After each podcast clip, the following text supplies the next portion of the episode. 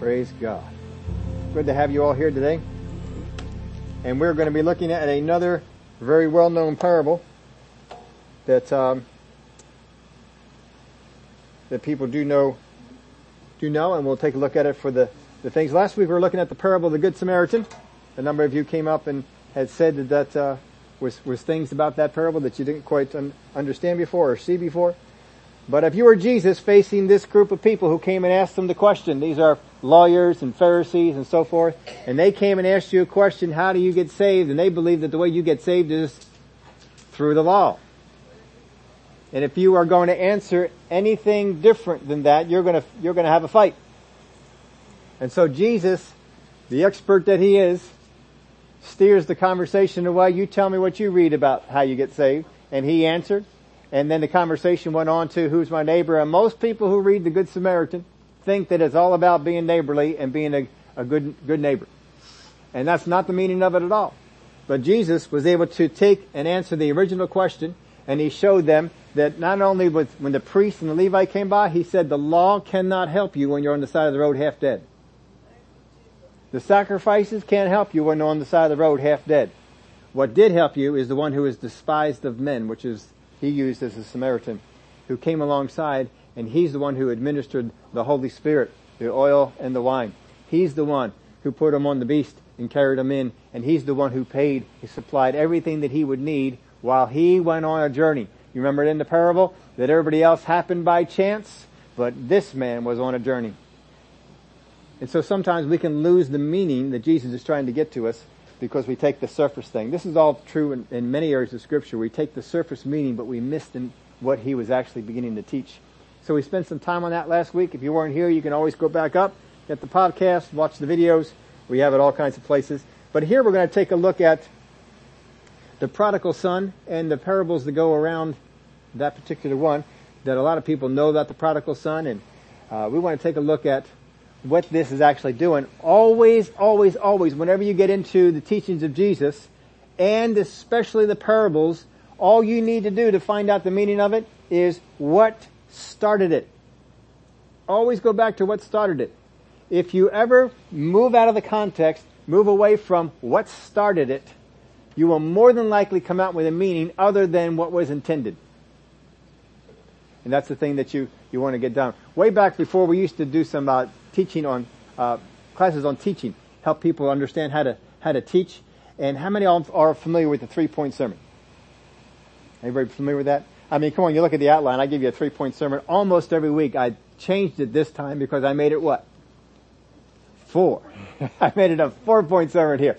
The reason for that is this. I, I had people who teach me to do this, and I had to, I struggled with it. I didn't like it. I didn't want to do it. I, I had a real difficult time with it until I finally understood, came to me on, on my own. God was ministering to me on this. He helped me out. That really all the three-point sermon is, is a, is a roadmap. When God showed this to me as a roadmap, where you have your start point and your end point, and the three points are how you're getting there. And I use, whenever we uh, did this in class, I would use this example because constantly, every year, my family was always taking off from this point here all the way out to Tulsa, Oklahoma. Every year, in February, we would head on out for Winter Bible Seminar down at Raymond Bible Training Center. And we would go on out there, and we'd spend the, the week out there for the teaching. But if I wanted to tell you how to get to Tulsa from here, it is a three-point sermon. It is Route seventy. I'm sorry, Route, Route seventy-six to seventy to forty-four, and you're in. Three points. seventy-six to seventy to forty-four, and you got it. Now, if I'm going to tell you this, tell you, I might, I might stop a little bit and kind of tell you some things along the way. You know, well, Pennsylvania just seems like you're in Pennsylvania forever, but once you get out of Pennsylvania, get in Ohio, oh, the roads are so much nicer in Ohio, and the speed limit. Back then, the speed limit changed greatly. We went from fifty-five to seventy-five. Glory to God. seventy-five going through Ohio. And most of the other states, you get seventy, seventy-five. It was just Pennsylvania that was stuck at that fifty-five for a while. And then you go on that, on that, you'd pick up seventy, and you'd cruise on seventy all the way into Saint Louis, Missouri. And see, when you get into Saint Louis, Missouri, that's probably the most confusing city you will get in. And if you're not really watching it, you will get off on the wrong road. So you got to make sure, so you always warn people about this, make sure you watch the signs, because this is where you're changing over to Route forty-four, and that's the road that's going to take you right into Tulsa. And you're going to go right past, over top of the Mississippi River, and you're going to see the, the, the big arch, the Saint Louis Arch. And we might talk about some more things. And then you, you go on past that, and you head on out to Oklahoma, and you head into nothing. Zip. Nada. There's not a thing in Oklahoma. You go on by there, and you see nothing but grass and ranches for miles on end. And you've got about a hundred miles of this until you finally get to Tulsa, Oklahoma, and then all of a sudden here comes a city that just pops up. And then there you are. You see, I, all those other things, they're rabbit trails. They're there to kind of enlighten the trip. But you see, as long as I know the three points, I know the starting point, I know the end point. And as long as I know the three points, seventy-six to seventy to forty-four, I can get off on any rabbit trail I want because I know how to get back. See, sometimes you listen to preachers and they don't have that mapped out. And they get distracted and they go off on something. You ever listen to a preacher and they got distracted and you got done? You said, what in the world did they teach? And you had no idea. The reason you don't have any idea is because they didn't know where they were going. My wife says that all the time. She says, I just wanted to get in the car and drive. I can't do that. My brain doesn't work that way. If I get in the car, I have to know where I'm going. I can't just drive. I have to, I have a destination. It can be north, south, east, west. It can be this particular city over. I, I just need a destination. I just don't. My wife, she said, well, we used to just, when we were kids, we used to get in the car and we used to, used to drive. Uh, that fries my brain. I, I just, I just can't do that. I have to know, all right, where are we going? What are we going to do? So these things can, can help us out with that. But when Jesus does this, Jesus has a beginning point. He has an end point. And he knows how he's getting there in between. He's phenomenal with it. And you may not always pull out the necessarily three points. Three points is just something we kind of came up with. But you can get there two points. You can get there four points. You can get whatever. But you know where you're going. This leads to this. This leads to this. And this leads to this. Now this particular episode, it's real easy to find three points. But I divided it up into four. Because I think really what Jesus was getting at here is done in, in four different things. These are what I call the lost parables. They are not lost parables in that we didn't know where they were. We found them.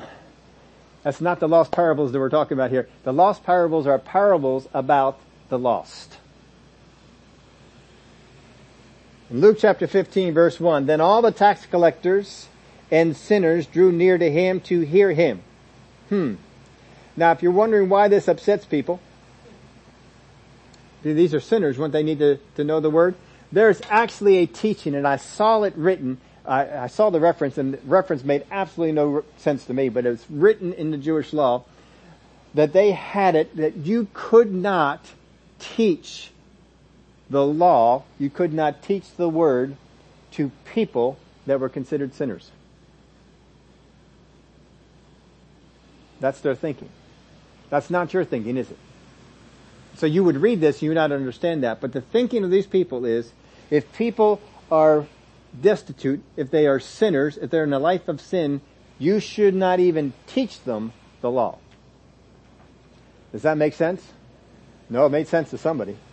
At some time, I'm not sure why. But all the tax collectors and the sinners drew near to hear him. That's the setting. So they're all coming in. What's Jesus doing, do you think? And we don't know because it doesn't say. But more than likely, he's teaching them. He's giving them the Word of God. And they don't like this because these are sinners. These are people that are in a life of sin. And you're there teaching them the Word of God.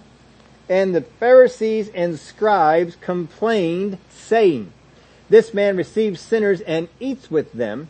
So he spoke this parable to them, saying. Now, again, go over the purpose of a parable. The purpose of a parable is to teach truth, embedding it in a story that will hide the truth from those who don't want it. That's why it's so, well, when you look at the first one, the parable of the soils, parable of the seed, you look at that and say, I don't, people are saying, I don't understand this. I don't under, what are you, what are you talking about? Disciples come to Jesus, we don't understand this. They couldn't even get a surface meaning out of it. Surely he's not teaching us about farming. Surely that's not the, the deal that's going on here. And he wasn't. But with the Good Samaritan, it was so easy to get lost in the mercy aspect of the story that we missed the whole meaning. But here, this is the purpose. They were complaining. So this parable does not come about because of a question asked. It comes about because of complaints and criticism. They were complaining that Jesus was doing this, and they were criticizing Jesus for doing it.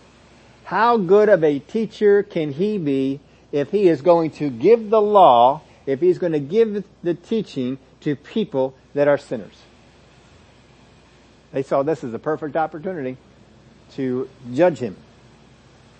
Verse four. So this is, this is the parable. You all ready? What man of you, having a hundred sheep, if he loses one of them, does not leave the ninety-nine in the wilderness and go after the one which is lost until he finds it? And when he has found it, he lays it on his shoulder, rejoicing. And when he comes home, he calls together his friends and neighbors, saying to them, Rejoice with me, for I have found my sheep which was lost. I say to you that likewise there will be more joy in heaven over one sinner who repents than over ninety-nine just persons who need no repentance. So this is the first one. Now this is the lost parables. What Jesus is doing here is he's taking three different scenarios that cause people to get lost. Three different scenarios and how God looks at each one. Here's the first one. This is the sheep that has wandered away. Why do sheep wander away? Well, one thing, curiosity. They're just, I wonder what's over there. And they just begin to, to wander off. Another one is distractions. They desire for something outside of what is thought would come from the shepherd. You ever had any Christians who wandered outside of the sheepfold because they wanted something they didn't think they would get, staying in the sheepfold, staying with the other sheep, staying under the shepherd? They begin to wander off. Maybe they haven't quite yet learned the shepherd's voice and they wandered off because of that. There's a, several different reasons you could probably come up with, but the sheep wandered off. This guy's got a hundred sheep. We talked about that number before, but that's kind of a standard number that somebody would go out with, a hundred, hundred sheep. ninety-nine he leaves behind to go after this one. He's wandered off. Now we know that Jesus is the great shepherd. This parable shows us the work of Jesus toward the lost. This is the work of Jesus toward the lost. He is saying that the, the attitude of the great shepherd. Now they don't know the great shepherd is Jesus. When he's teaching them, they have no idea the great shepherd is Jesus. They just, they're clueless on that. Eventually they'll get it. We're just going to teach you about the great shepherd right now. The great shepherd, when he sees one wander off, he goes after it. He leaves the ninety-nine and he goes after that one. Now it seems to be implied that the ninety-nine um, are left without anybody. And he just kind of expects that they would all stay while he goes out and he finds the, the one, which apparently they all do. And then he comes back and he, he brings that one, joins, gets the whole flock together. Some people might say, well, you know, there's just one. Let's, uh, let's stay with the ninety-nine. Let's hang on to the ninety-nine. But Jesus is saying, my, the attitude of the great shepherd is to the lost, that he will leave the ninety-nine to go after that one. What is the attitude of the people making the complaints? Don't even pursue them. Don't even go after them. What he's getting across in this first one is that sometimes people that were in the sheepfold, we're not even talking about completely unsaved people, but people who know about God, people maybe who have gone to church and have wandered off.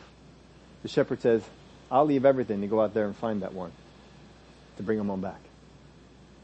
Now, if we're going to emulate him, what should we do? We should pursue them. We should go after them. Verse eight. Or, what woman having ten silver coins, if she loses one coin, does not light a lamp, sweep the house, and search carefully till she finds it? And when she has found it, she calls her friends and neighbors together, saying, Rejoice with me, for I have found the piece which I lost. Likewise, I say to you, there is joy in the presence of the angels of God over one sinner who repents. Now, we know from parables that that the characters in the parable represent things. So the, the shepherd, easy, pretty easy to figure that one out. What does the woman represent in the Word of God? two things that the woman represents in the Word of God. In the Old Testament, the woman represents Israel. She's depicted many many times as a woman, the bride, the marriage. Many times it's, uh, when they became unfaithful, got with, with idols, it was considered to be, it was talked about like a woman who had committed adultery, and that's what she was called. In the New Testament, what's the woman represent? The church. We got the Old Testament, we got the New Testament represented in the woman. Now it says the woman lost the coin. That means she had it, right? It was in her possession. She had the coin. What he's telling you this is, uh, well, well, let me put it this way, this way. When a coin gets lost from your possession, is it the coin's fault? Did the coin wander off? I know we have accused some of doing that. Then they grew legs and just walked away, right? I know they were here. Sometimes we might accuse those things of that, but really they don't, they don't do that. Somehow we mishandled it. We dropped it somewhere. We put it down in a different place, whatever it might be.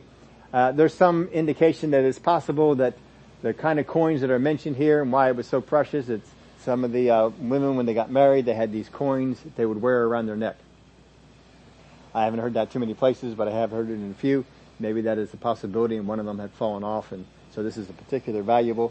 It represented the marriage, it represented the uh, covenant that she had with her husband, and that could be part of the reason, and surely that would still stay within the theme of this particular parable. But look at what she does here. The woman, having ten silver coins, got to remember with a parable, everything in it Jesus made up, and it's there because he wanted it there. He doesn't have things that just kind of show up in the story. Oh, where'd that come from? Everything has a purpose. So what woman having ten silver coins, if she loses one coin, now, if you lose one sheep out of a hundred, what have you lost? One one hundred. If you lose one coin out of ten, you've lost one ten. You've lost a little bit greater percentage there, haven't you? He could have kept the percentages the same. Does not light a lamp and sweep the house and search carefully until she finds it. Why is the lamp mentioned? Why bring the lamp into it? Is there any mention of a lamp with the sheep? What's the lamp represent in the Word of God? The light, the work of the Holy Spirit. So, what this is telling you this, that sometimes people become lost because the church mishandled them. The church hurt them, affected them, said some things, and they said, I don't need this. I saw, read a story this week of a lady who was talking about her experience in church, and that she had a little two-year-old, and the two-year-old was in the church service with her, and the two-year-old was crying, and she was holding the, the baby, and a couple of the people uh, made her feel really bad about having a crying two-year-old while they were in church. I guess it was taken away from their enjoyment of the worship service or whatever it might be. And uh, she said, no, I'm not going to get offended and not come back. But I know some people who could.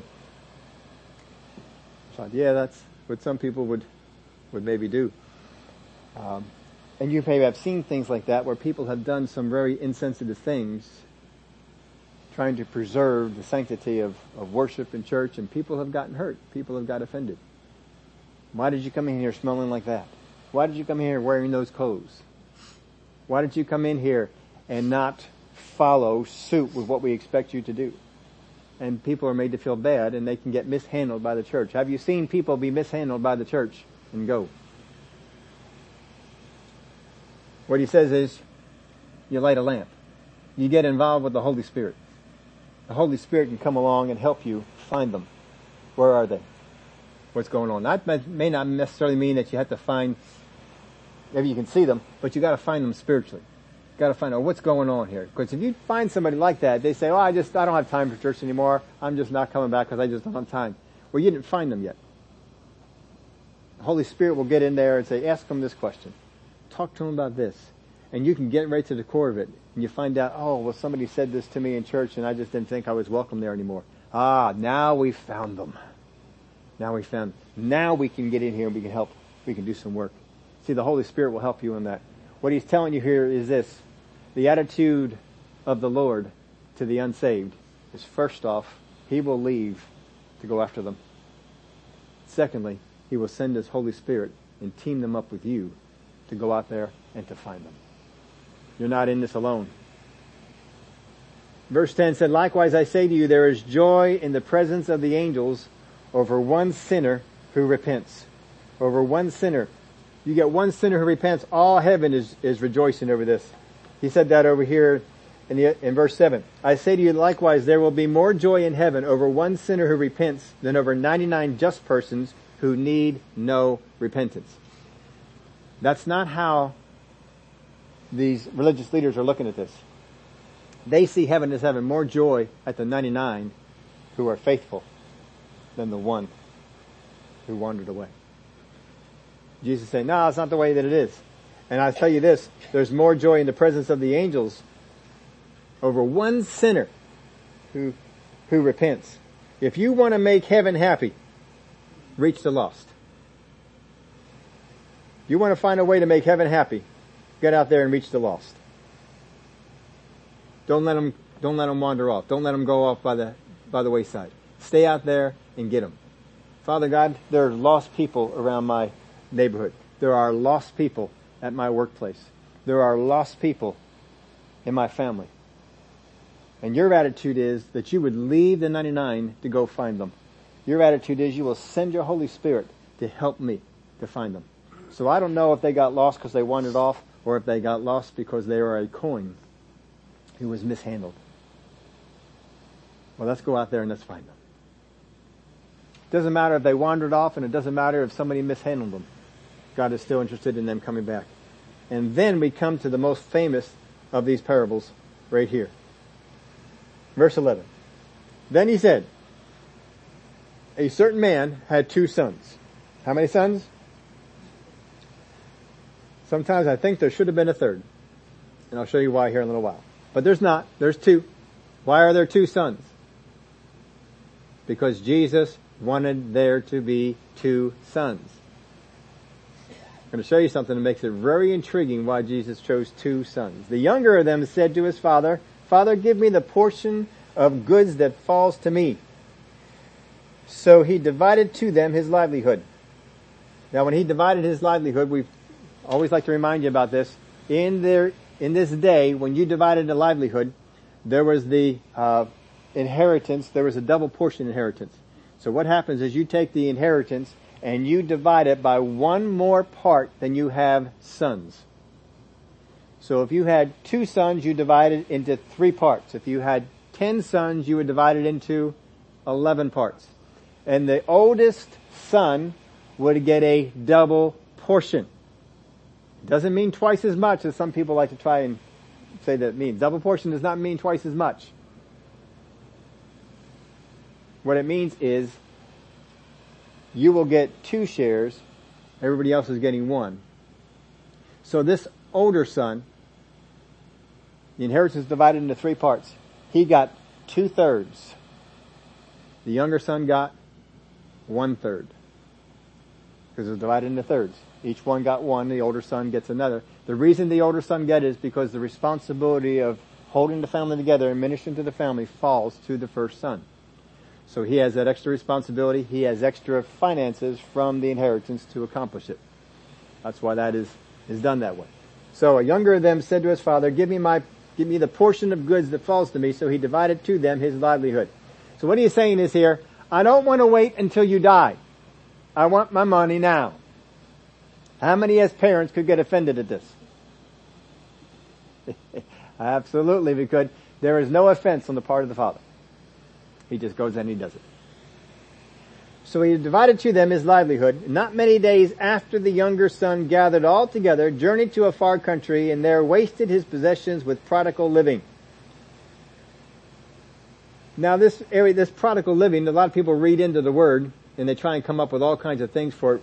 This word is only used here in the New Testament. We don't have any other place where this word is used in the New Testament. And it makes basically means uh, frivolous living. It doesn't necessarily mean unrighteous living. It can mean unrighteous living. But it could mean something like this. Say that you have three kids and they all go off and they get their apartment and they got a job and now they're on their own. And so uh, one of the children decides to live frivolously. They get a credit card. They go down to Best Buy. They buy the big screen T V, the sound system. They buy all the new appliances for the house, and they rack up charges on the credit card.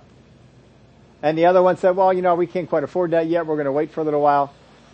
Which one of those lived frivolously? The, the one who went out and went above his means and, and bought things that he eh, probably shouldn't. Well, I've got money now. Uh, yeah, but not that much. He wasn't quite understanding all that was there. Doesn't mean that he went out to the bars and drank every night. Might mean that, but it doesn't necessarily mean that. In using this word, Jesus does not imply or conclude the type of lifestyle he lived, just that he was frivolous with his money. So, prodigal living. But when he had spent all, there arose a severe famine in that land, and he began to be in want. Huh. So now all the resources that he has, that he came into this land with, he's in a foreign land. He came from his father's land. He's in a foreign land, and he used up all the resources that he brought with him. As far as we know, he has done nothing in this foreign land to stimulate any income. All he has done is spend the money. When he got done, he found out that this land can't support me because it's in a famine. Uh-huh. Boy, if you want to see some implication on this, when you have Christians who decide to leave the, the things of God and go out into the world, things are going good for a little while. But then pretty soon they find out that this world does not satisfy them the way that things satisfied them in the kingdom of God. So, there's a famine in the land. There's nothing there to take care of his, his needs. But he had spent all there, arose a, seven, uh, a severe famine in the land, and he began to be in want. He's never known one. This is a person who has never had a need. Everything was provided for him. But here in this land, apart from the Father, we're having trouble. Then he went and joined himself to a citizen of that country. Is that in there by accident? Of course not. He joined himself to who? Someone not of the Father's kingdom. And he went and joined himself to a citizen of that country. See, they're a citizen. Didn't just say a person. This is a citizen of that country. He's not a citizen of that country. He's a citizen of the country where his father is at. He went and he joined himself to a citizen of that country, and he sent him into his fields to feed swine. Now, there's probably no worse job for a good Jewish boy than to go out there and feed the swine. They see them as unclean. They are, they don't raise them themselves. And beside that, pigs stink. He's not used to the, the horrendous smell that a pig can, uh, can put out. And they'll eat anything. And so the stuff that he's feeding is the stuff that no one else on the, on the farm wants. And they're going to give it to the pigs. And he got so hungry, he would have been willing to eat what the swine would eat, what the pigs would eat.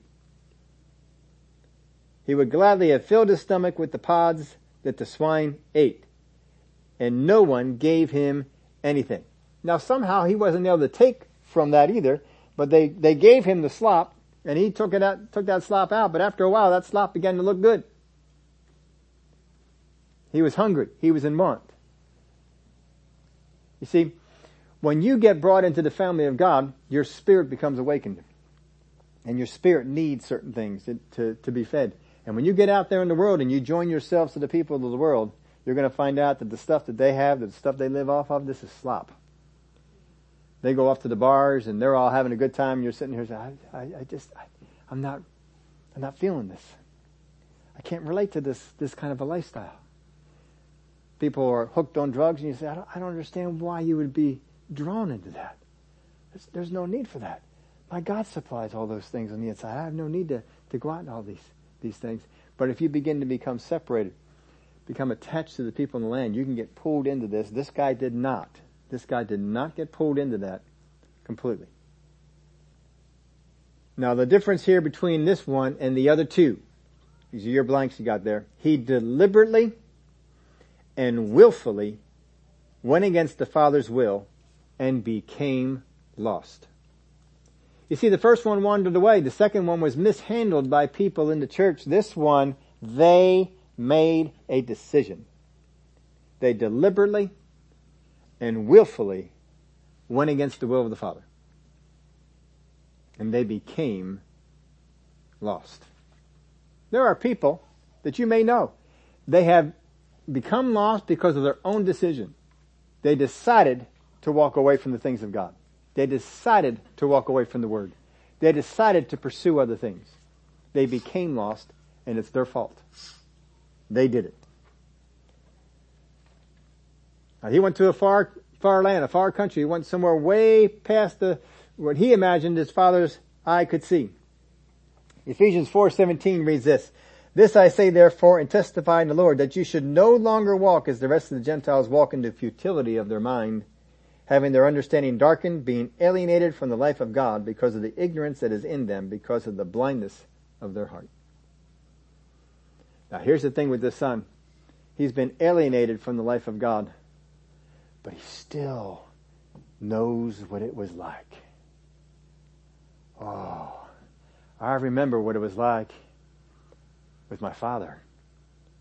It wasn't like this. Huh. Verse seventeen, but when he came to himself, when he came to himself, when he came to his senses, people who have wandered away from God because of a deliberate decision on their own are nuts. They, they need to have a, a time Jesus moment and come back to themselves. And, and that's why, if you've ever talk with some people, they used to be in church and they wandered away, they're not in church, they're away from all that stuff, and they're doing things, they're thinking things, you're thinking, how can you think that way? How do you see anything good? And how can you agree with what's going on? You may know some Christians, they've wandered away from God, they are in a foreign land, and and they're out there, and they're they're siding with some of these gender issues, but on the wrong side. They're coming up with some of these social things, and, and yeah, I think it's okay that men are in women's sports.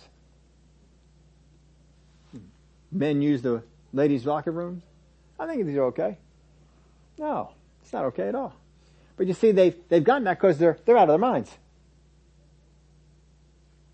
They've wandered into a foreign land. And you're not going to be able to understand the things that they're doing and saying. Now, how many have ever been tempted to get into an argument with these people and try and win them over? Me, yeah, no, I didn't. Ed joining me. He said, "You, you too, you and me." I, I, I can sometimes. I don't anymore. But I'll tell you, I used to be able to be pulled right into that argument thing, and anymore, I just understand you're nuts. I may even say that out loud, but they're nuts. You've lost your mind.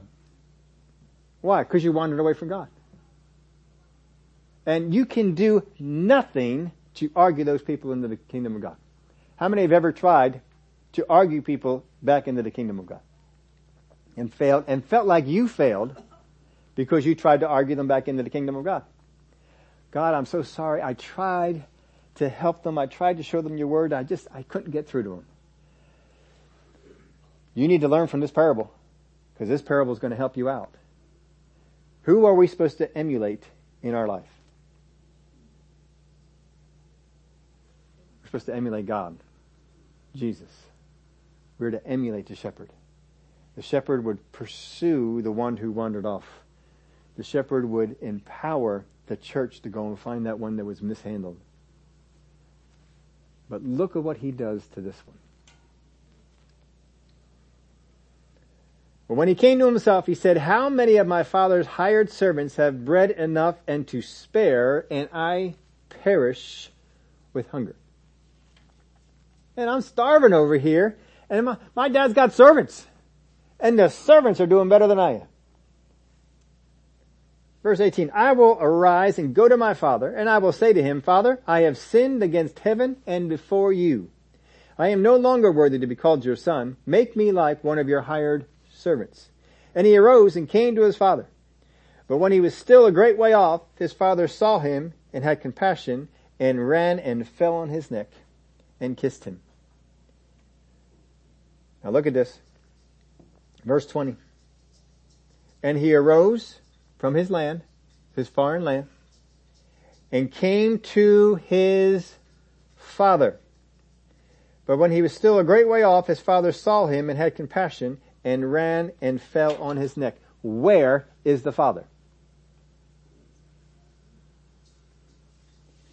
When we had the sheep that wandered off, where did the shepherd go?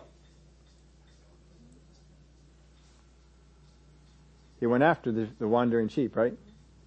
When we have the mature son who wanders off, where is the father? He's at home. Notice that the father does not pursue the son. There is no pursuit from the father to the son. What he does is, he is watching. Because it says that when he was a long way off, the father spots him. How does the father spot him when he's a long way off? Because the father's working around on the property and he's looking. Wonder if he's coming back yet. But he's not leaving. He's not going after him. He doesn't chase him. He keeps going about the business of the whatever it is that they have. And he's looking out. And while he's a long way off, the father sees him. Oh, there he is. Now he's coming. The father makes no effort to go get him until the son starts home. He needed that son to come to his senses. He needed that son to understand, you may think you want something out there, but you don't. But you've got to understand yourself. You've got to come to this yourself. I don't want this. And then when you come back, what you will find is the father who says, come on. Now, you remember the spiel he rehearsed? It's in the parable. It's in there for a reason. He's got a whole spiel, right? Verse twenty-one. Now, it's already happened that the father's got a hold of him, and he was still a great way off. Verse twenty, his father saw him and had compassion and ran and fell on his neck and kissed him. The people that Jesus is ministering to, how much compassion do they have for the son? None. And the son said to him, Father, I have sinned against heaven and in your sight, and am no longer worthy to be called your son. What's the next part? Make me as one of your hired servants, right? He doesn't get there. But the father said to his servants, not to the son. The son is in the middle of his spiel. He wants to spell all this out. I'm going to make a plea to just become a servant. And so he makes this, this plea. Son said to the father, Father, I have sinned against heaven and in your sight. That's really all the father needed to hear. I have sinned against heaven and in your sight, and am no longer worthy to be called your son. But we cut him off. There'll be no talk of becoming a servant. No. But the father said to his servants, see, he turned away from the son. Why? Because the son is not a servant. And the father does not see him as a servant. He sees him as a son. He says to his servants, bring out the best robe and put it on him, and put a ring on his hand, and sandals on his feet. And bring the fatted calf here, and kill it, and let us eat and be merry. How many saw the cartoon I put in there for you? I like Snoopy's take on that. What did the fatted calf do? For this my son was dead, and is alive again, and he was lost and is found, and they began to be merry. How many have ever heard the debate? Do people who are in the body of Christ, and who deliberately and intentionally rebel against the Father and wander off, are they saved? How many have ever heard that debate? Now, the Calvinists believe that if you're once saved, always saved. The Arminians believe that you can be saved today, lost tomorrow, saved the next day, lost again. I think the only thing that matters is what does Jesus believe? And Jesus tells us right here. There is really no debate. I don't know why anybody debates this. It is really clear. Look at what Jesus says. For my son was what? Dead. Is he dead? No. The condition you would call the son in right now is best described from last week. Half dead. He is spiritually dead, physically alive. My son was dead. These are Jesus' words that he picks for the Father to say. No one gave them to him. My son was dead and is alive. He was dead, but you see, he came back. He came back to the house and he repented. He was dead. He was dead. Not he was sort of dead. He was dead. Which meant, is he going to heaven? No. In the words of Jesus. No. I don't care what Calvin believes. For this my son was dead and is alive again. In case you didn't get it.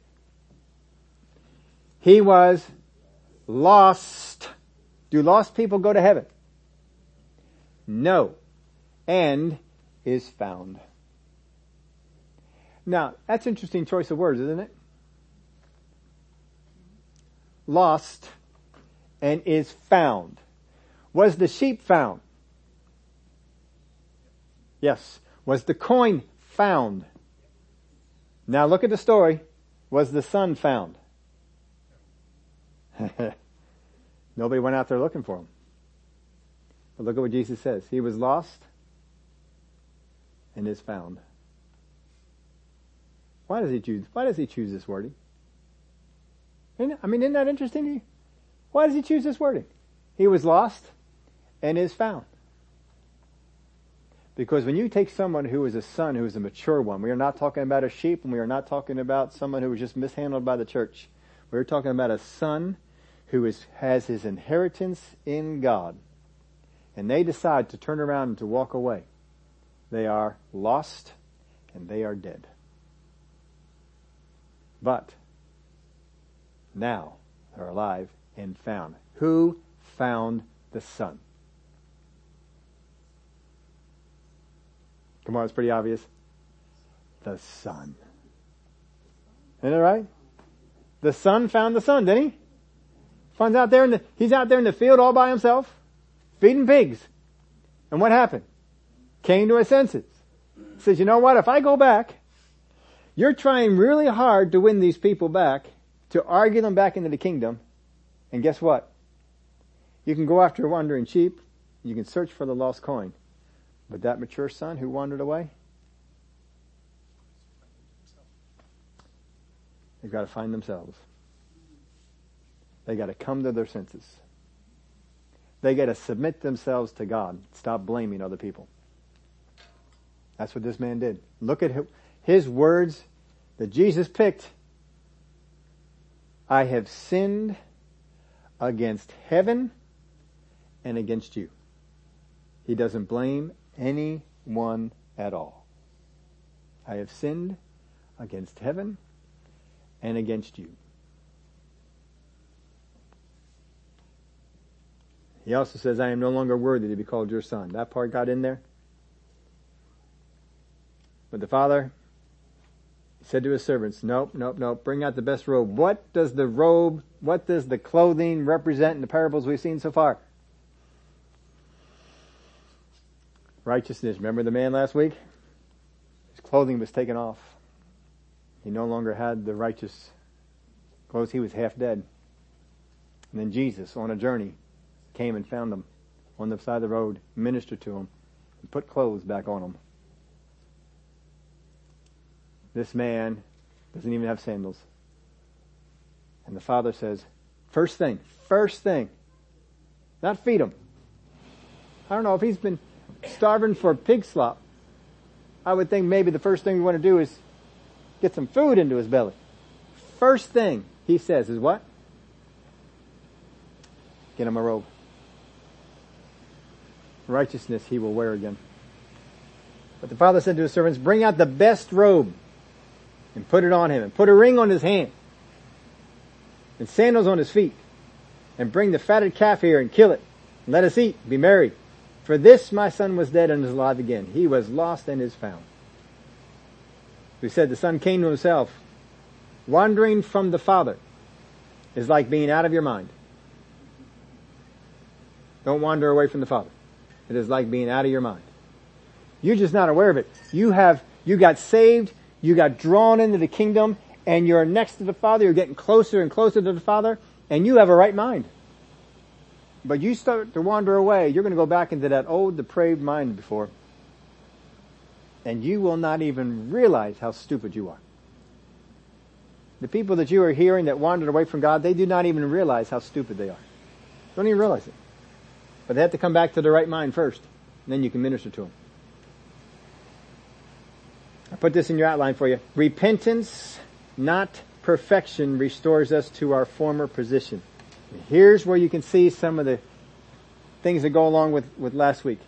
It is repentance. Remember the last week? What must I do to be saved? What, he, what did he have to do? Receive the work of the one who was despised. Receive the work of Jesus. That's all he had to do to be saved. Now here, this man was already saved. He wandered away, got involved in the sin. What did he have to do? Repent. Not become perfect. A lot of times Christians are out there, they're trying to make sinners become perfect. Nope. You do not have to become perfect. The enemy is going to try and make you think you've got to become perfect. You've got to get rid of all these things that the Bible says are sins or that Christians have told you are sins. You've got to get rid of them all. Till you get rid of them all, you're not righteous before the Father. There is not a bit of effort to try and rid this guy of whatever things he has picked up. Nope, put a robe on him. This is my son. He is alive. He is found. That's not the end of the story, though. Verse twenty-five, now his older son was in the field. What's he doing in the field? He's working. And he came and drew near to the house. He heard music and dancing. He doesn't know why. Apparently no word was sent out to the son to let him know his brother came back. He's out there in the field. He's working. Comes back on in. Here's music. Here's dancing. So he called one of the servants and asked what these things meant. And he said to him, your brother has come, and because he has received him safe and sound, your father has killed the fatted calf. But he was angry. He would not go in. Therefore his father came out and pleaded with him. Now he was the older son. He was the one who remained faithful, remained diligent to keep doing the will of the Father. All the time the other son is away, this guy is out there in the field, working for the Father, working for the kingdom. But he decides, when he hears that the rebellious son came home, I'm not going in there, and we're going to sit out here and pout. And the Father goes out to, to minister to him. Look, come on. Come on in. Don't be standing out here. So he answered and said to his father, lo, these many years I have been serving you. I never transgressed your commandment at any time, and yet you never gave me a young goat that I might make merry with my friends.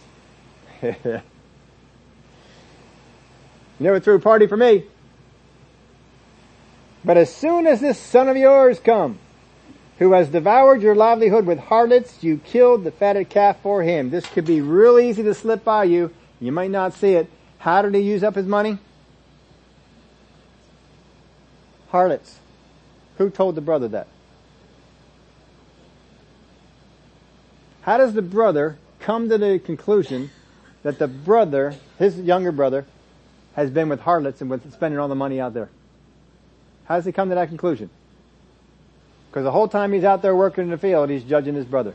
I'll bet he's out there partying up. I'll bet you he's out there drinking. I'll bet you he's out there with the women. I'll bet he, he's out there doing all these. He's thinking all these things about it. He hasn't talked to anybody. Didn't even know the brother was back. And his first thought? He's out there with harlots, using up all your money. As soon as the son of yours came, who has devoured your livelihood with harlots, you killed the fatted calf for him. He said to him, son, you were always with me, and all that I have is yours. It was right that we should make merry and be glad, for your brother was dead and is alive again, and was lost and is found. And if you thought that wording was accidental in any way, he repeated the whole thing. Your brother was dead and is alive again. Now his words about his brother. Why did you do this for him? Why did you not do it for me? Look at how deserving I am. I've been out working in the field. Every day I'm out there working in the field for you. Every day. And you apparently don't even care.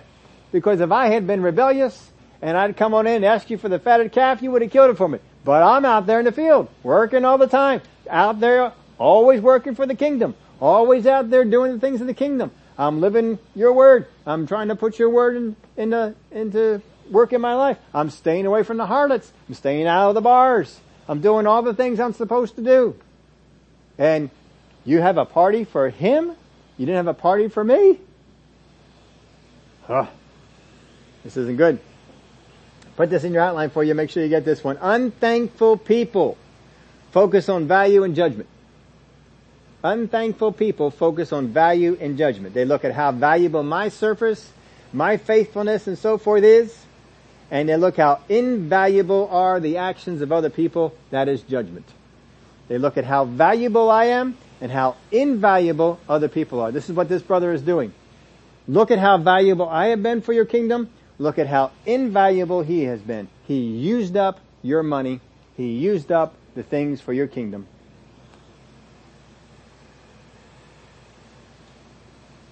Unthankful people focus on value and judgment. Thankful people focus on grace and mercy. Thankful people focus on grace and mercy. If you want to know if you are an unthankful or a thankful person, do you look at value and judgment, or do you look for opportunities of grace and mercy? That'll tell you right there. I will tell you right there. The brother saw the wayward son as a sinner. He saw him as a sinner. How did the religious leaders look at the tax collectors and the sinners? They saw them as sinners. They did not see them as people valued by God. They saw them as sinners. God the Father saw him as a lost son. Still a son, but a lost one. The brother just a, just a sinner. I heard a story. A man was in a hospital bed and he said to his wife, "You've always been with me. When I've had trouble, you're there. When I lost my shirt in a poor investment, you were there. When I had a car accident, you were the one who was with me. When I got fired, you were there. And I realized that in all these misfortunes that I've had in life, you were there. Now, I believe that what my, sins, my, what my friends are saying is so. You are bad luck." You weren't expecting that, were you? See, sometimes our perspective can be altered and can be kind of crazy. This, this perspective of the brother was altered. Perspective of the father was different. You're looking at the same situation. Now, when the father first came out to the son, you remember what he said to him? "Why are you upset? All that I have is yours." Think about that. All that I've got is yours. He divided up the inheritance, didn't he? And the one son cashed it in. And he went out and lived however he lived. The other son didn't. He stayed there and worked. Could he have cashed in a fatted calf if he wanted to? Absolutely. Could have done it. Why didn't he do it? Because he's too caught up in working for the kingdom. Some Christians are so caught up in working for the kingdom, they think I ought to get extra points for all the work I'm putting in for the kingdom, and God should throw parties for me. God should be glad that I am in the fold. Isn't that what the Pharisees and the Sadducees and all these guys? You're you're lucky to have us. I mean, we are we are good people. Not these sinners and tax collectors. Oh no, we're not that kind. No. Our words will identify us. The lost son was identified by the father as a son who was dead. The father looked at the son. He said, he's a son. He was dead, but he's a son. That's how the father looked at him. The servants, they looked at him as your brother. They called him, your brother came back. They saw him as a brother. Father saw him as a son. But the older brother, this son of yours, not even brother of mine, this son of yours. Your words will identify you. Look at the words that you say. And look at the words that the leaders were using. Why does he eat with tax collectors? Why does he eat? Why does he fellow? Why is he teaching them the Word of God? Your words will identify you. Unthankful people blame and expect. That's what unthankful people do. They blame and expect. Thankful people receive and rejoice. You see, this man, this son, became a thankful person, and he decided, I'm going to go back and receive the position of a servant, and I am going to rejoice in that. But the father had said, no, no, no, you're going to, you're going to stay a son, and you're going to receive the things of a son. Other people would be in that same situation. They would blame. Look at those friends who used up all my money, and now they, they don't help me out. They would expect people around there to be helping them. Thankful people see opportunity. Thankful people, get this one down. Thankful people see opportunity where others see partiality and discrimination. Be careful you don't fall into that. That is the people of the world that will think that way. Don't be thinking it about with God. In God's kingdom, no. God is not looking at you with partiality. The Word of God teaches that. He is not discriminating. Well, you haven't been in the kingdom long enough. This one's been in the kingdom longer. Uh, I'm going to give some things to, to them instead. No. Thankful people see opportunity where others see partiality and discrimination. When we truly understand that we have been the recipient of mercy and grace, we cannot help but give the same to others. When you understand how much grace and mercy you have received, you cannot help but give the same grace and mercy to others.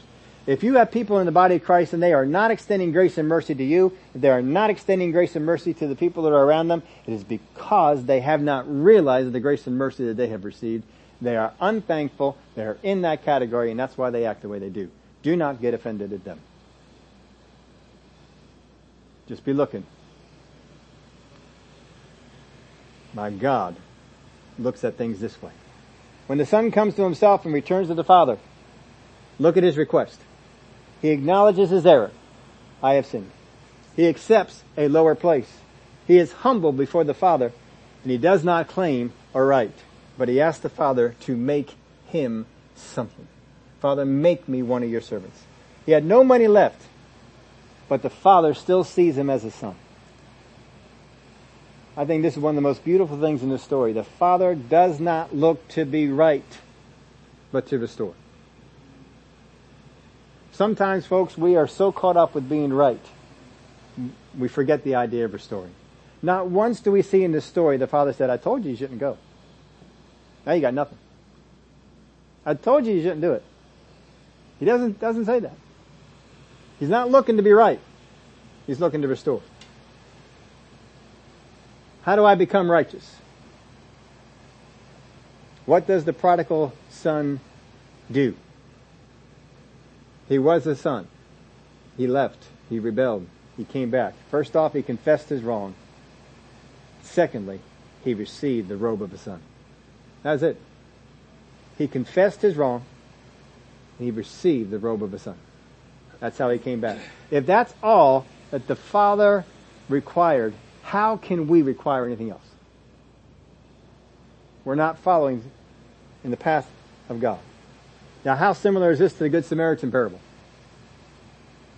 The younger son was prodigal, but became humble and grateful, right?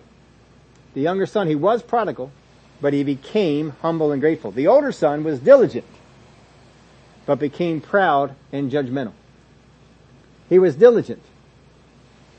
Now look at this. Remember I told you I think we ought to have three sons? But I didn't make the story up. The younger son was prodigal, but became humble and grateful. The older son was diligent, but became proud and judgmental. What are we missing? I'll tell you what we're missing. No son was faithful. Do you see that?